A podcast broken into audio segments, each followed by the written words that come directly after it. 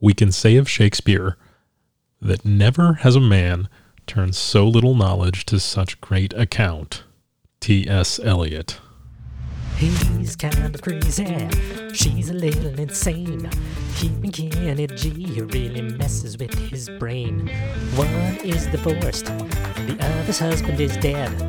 That's why they're so messed up in the head.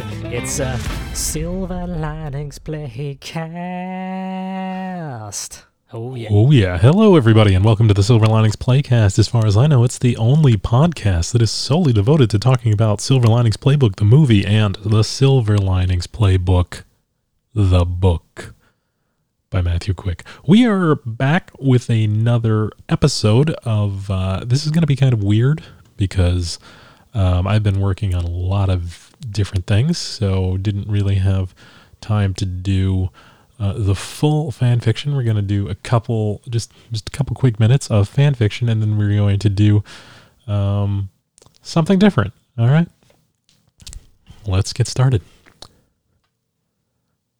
Patrius Excelsius Solitanum maneuvered his horse up and down the ranks of his legion. He stood as the assigned Ligatus Legionaris that would finally break the barbarian horde.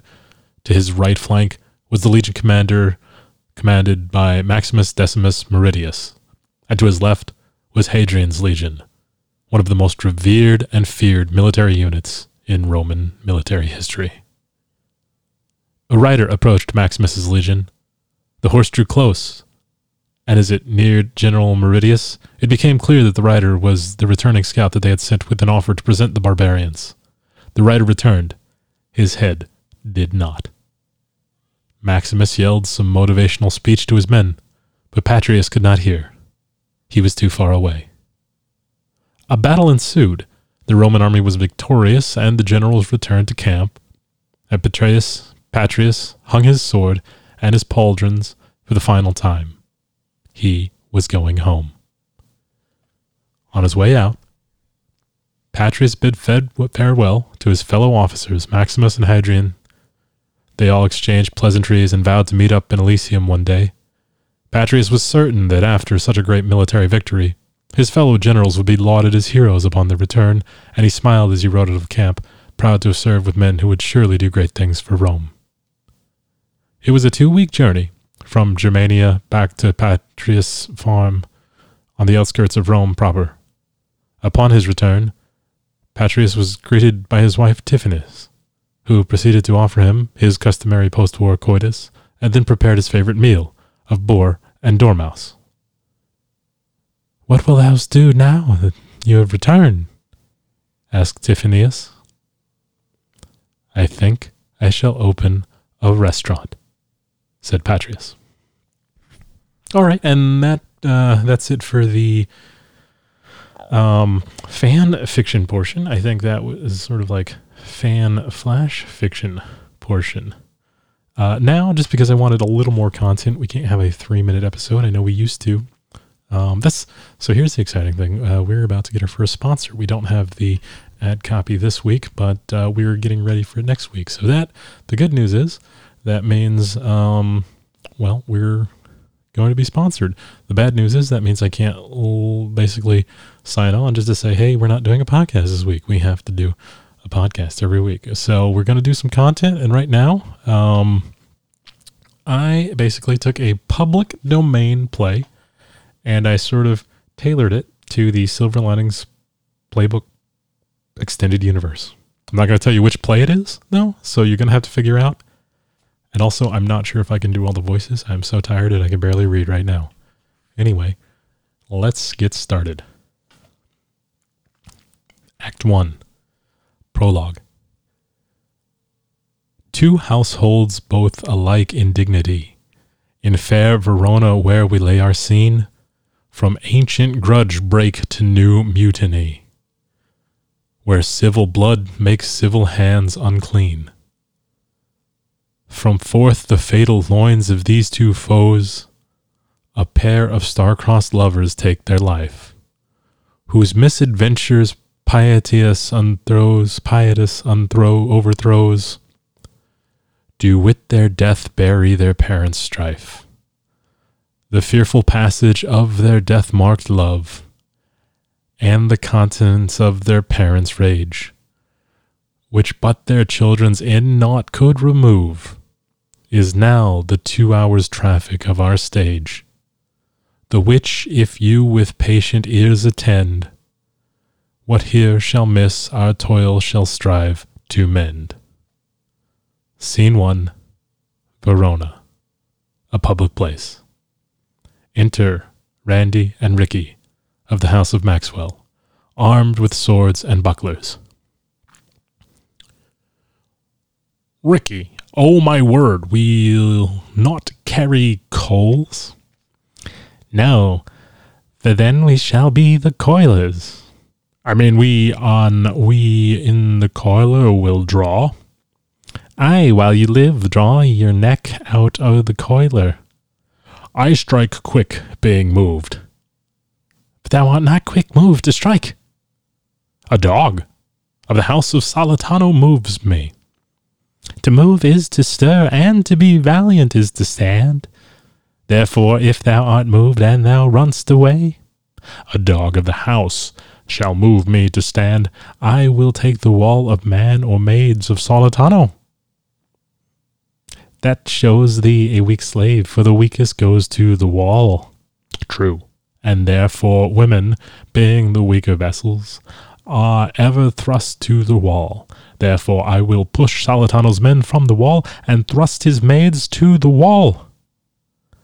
The quarrel is between our masters, and us, their men. Tis all one, I will show myself a tyrant. When I have fought with these men, I will be cruel with the maids, and cut off their heads. The heads of maids? Aye, the heads of maids, or their maiden heads.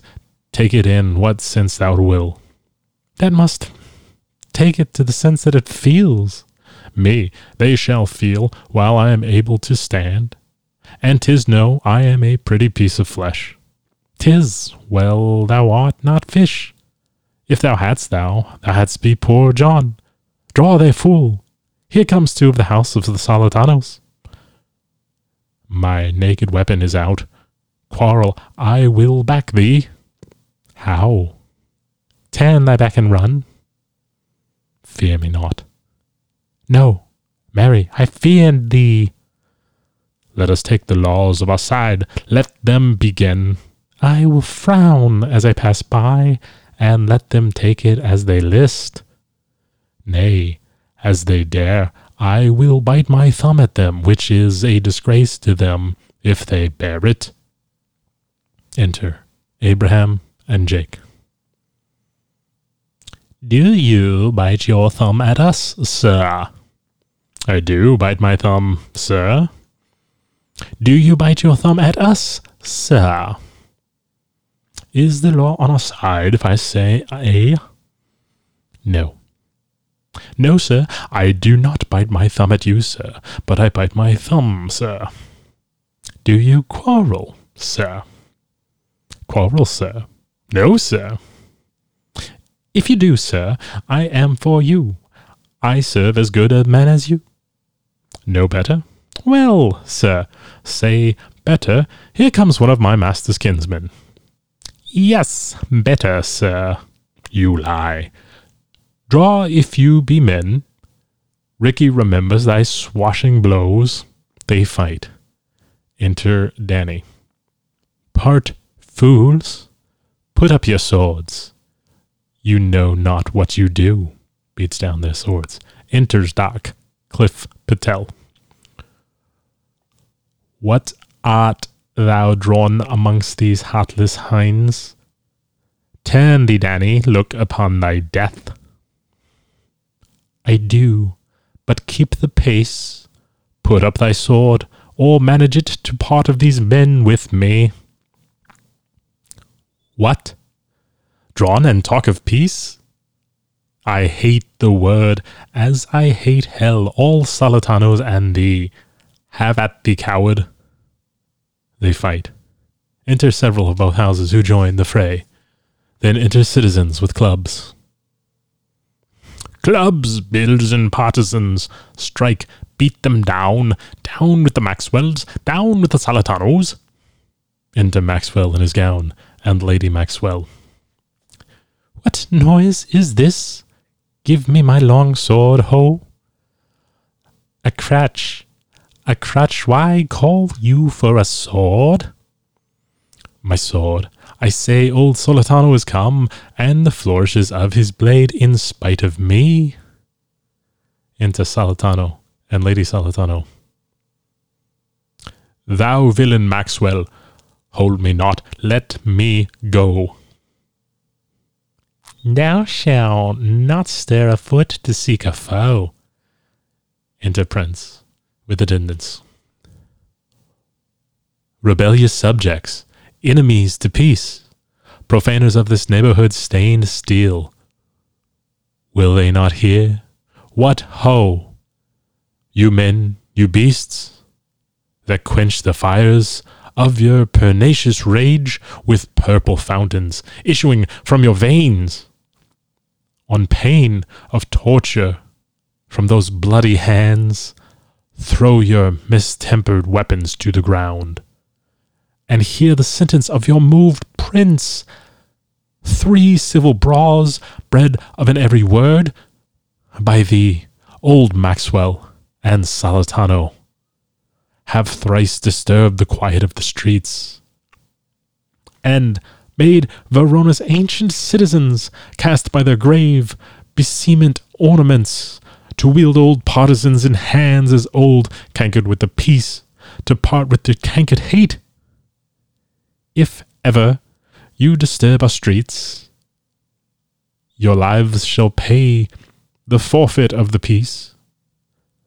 For this time all the rest depart away.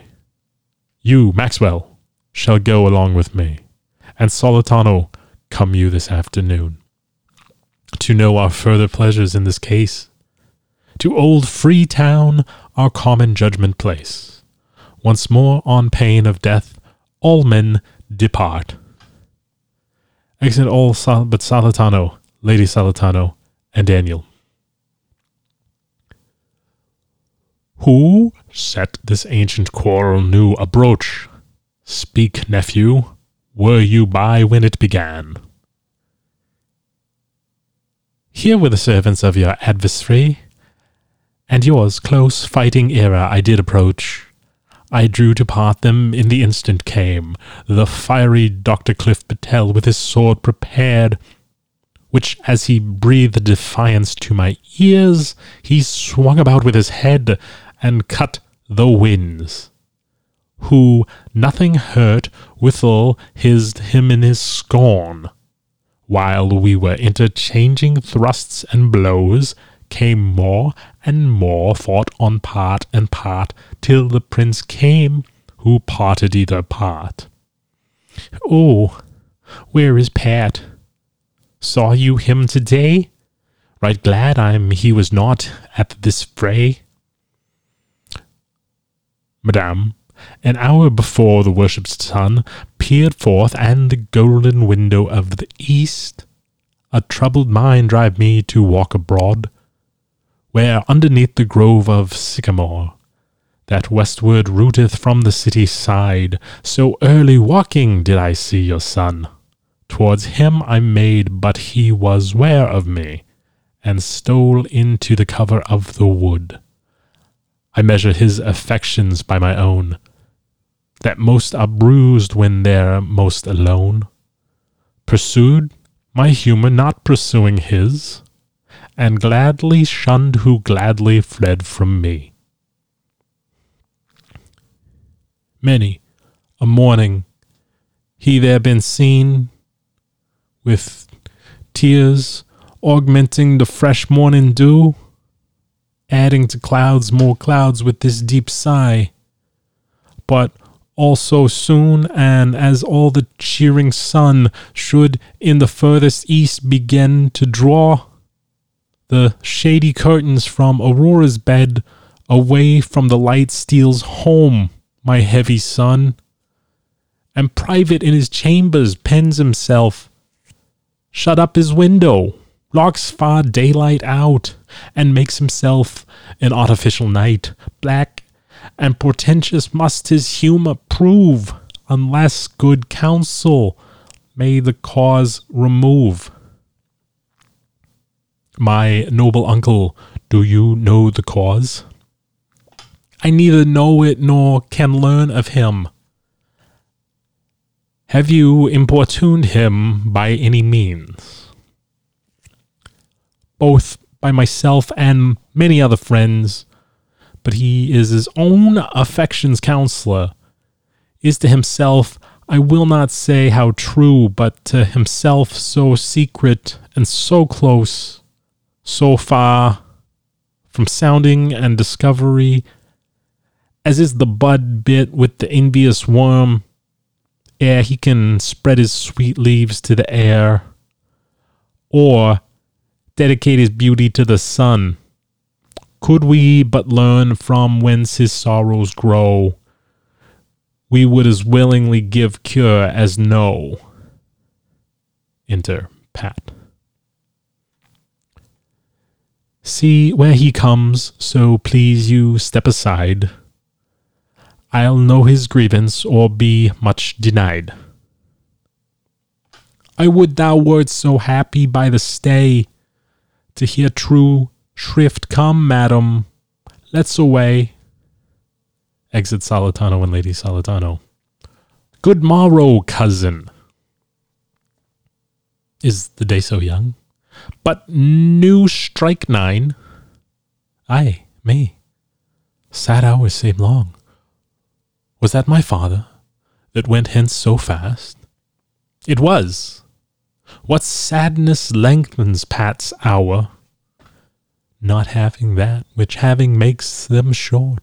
In love, out of love, out of her favor where I'm in love.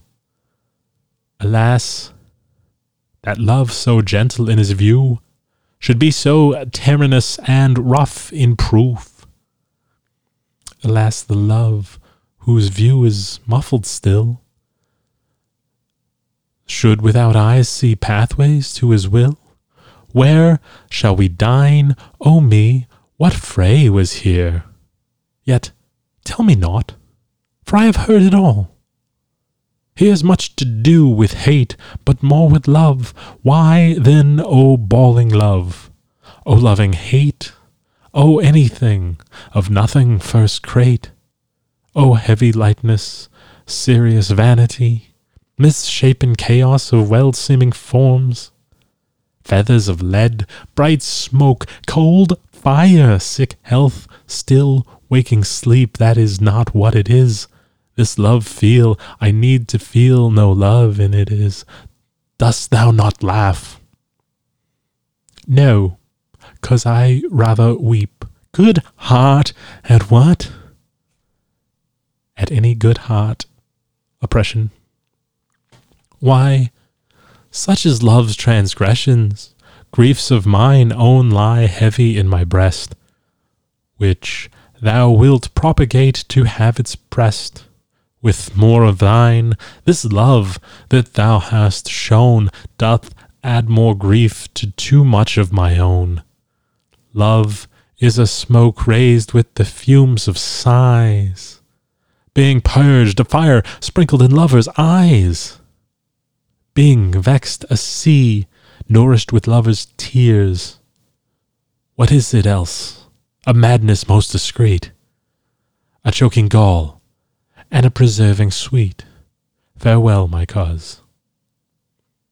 Soft, I will go, and if you leave me so, you do me wrong. Tut, I have lost myself. I'm not here. This is not bad. He's somewhere. Tell me in sadness, who is that you love? What, shall I groan and tell thee? Groan? Why no, but sadly tell me who. Bid a sick man in sadness make his will. Ah, word ill urged to one that is so ill. In sadness, cousin, I do love a woman. I aim so near when I supposed you loved. I right good mark man, and she fair I love. A right fair mark, fair cause is soonest hit. Well, in that hit you miss, she'll not be hit with Cupid's arrow. She hath dine's wit, and in the strong proof of chastity will armed. From love's weak childish bow she lives unharmed. She will not stay the siege of loving terms, nor bide the encounter of assailing eyes. Nor o'erlap to saint seducing gold. Oh, she is rich in beauty, only poor, that when she dies, the beauty dies her store. Then she hath sworn that she will still live chaste. She hath, and in that sparing makes huge waste, for beauty starved with her severity cuts beauty off from all of posterity. She is too fair, too wise, wisely too fair, to merit bliss by making me despair. She hath forsworn to love, and in that vow do I live dead that live to tell it now? Be ruled by me, forget to think of her. Oh, teach me how I shall forget to think. Oh, by giving liberty unto thine eyes, examine other beauty. 'Tis the way to call her exquisite in a question more, these happy masks that kiss fair ladies' brows. Being black put us in mind, they hide their fair. He that is struck and blind cannot forget the precious treasure of his eyesight lost. Show me a mistress that is passing fair. What doth her beauty serve but as a note, where I may read who passed that passing fair? Farewell, thou canst teach me to forget. I'll pay the doctrine, or else die in debt. Exit. All right, that was ridiculous. Uh, next week we will come back with an actual episode uh, that was much more better than this one, and I'll be able to say things more clearly than much more better. Anytime. Uh, anyway, thank you for tuning in uh, to this, the Silver Linings Playcast. I'm your host, Jamie Ward. Uh, we will see you next time. We will see you down the road, and Excelsior. He's kind of crazy. She's a little insane. Keeping Kenny G really messes with his brain. One is divorced. The other's husband is dead. That's why they're so messed up in the head. It's a Silver Linings Playcast. Oh yeah.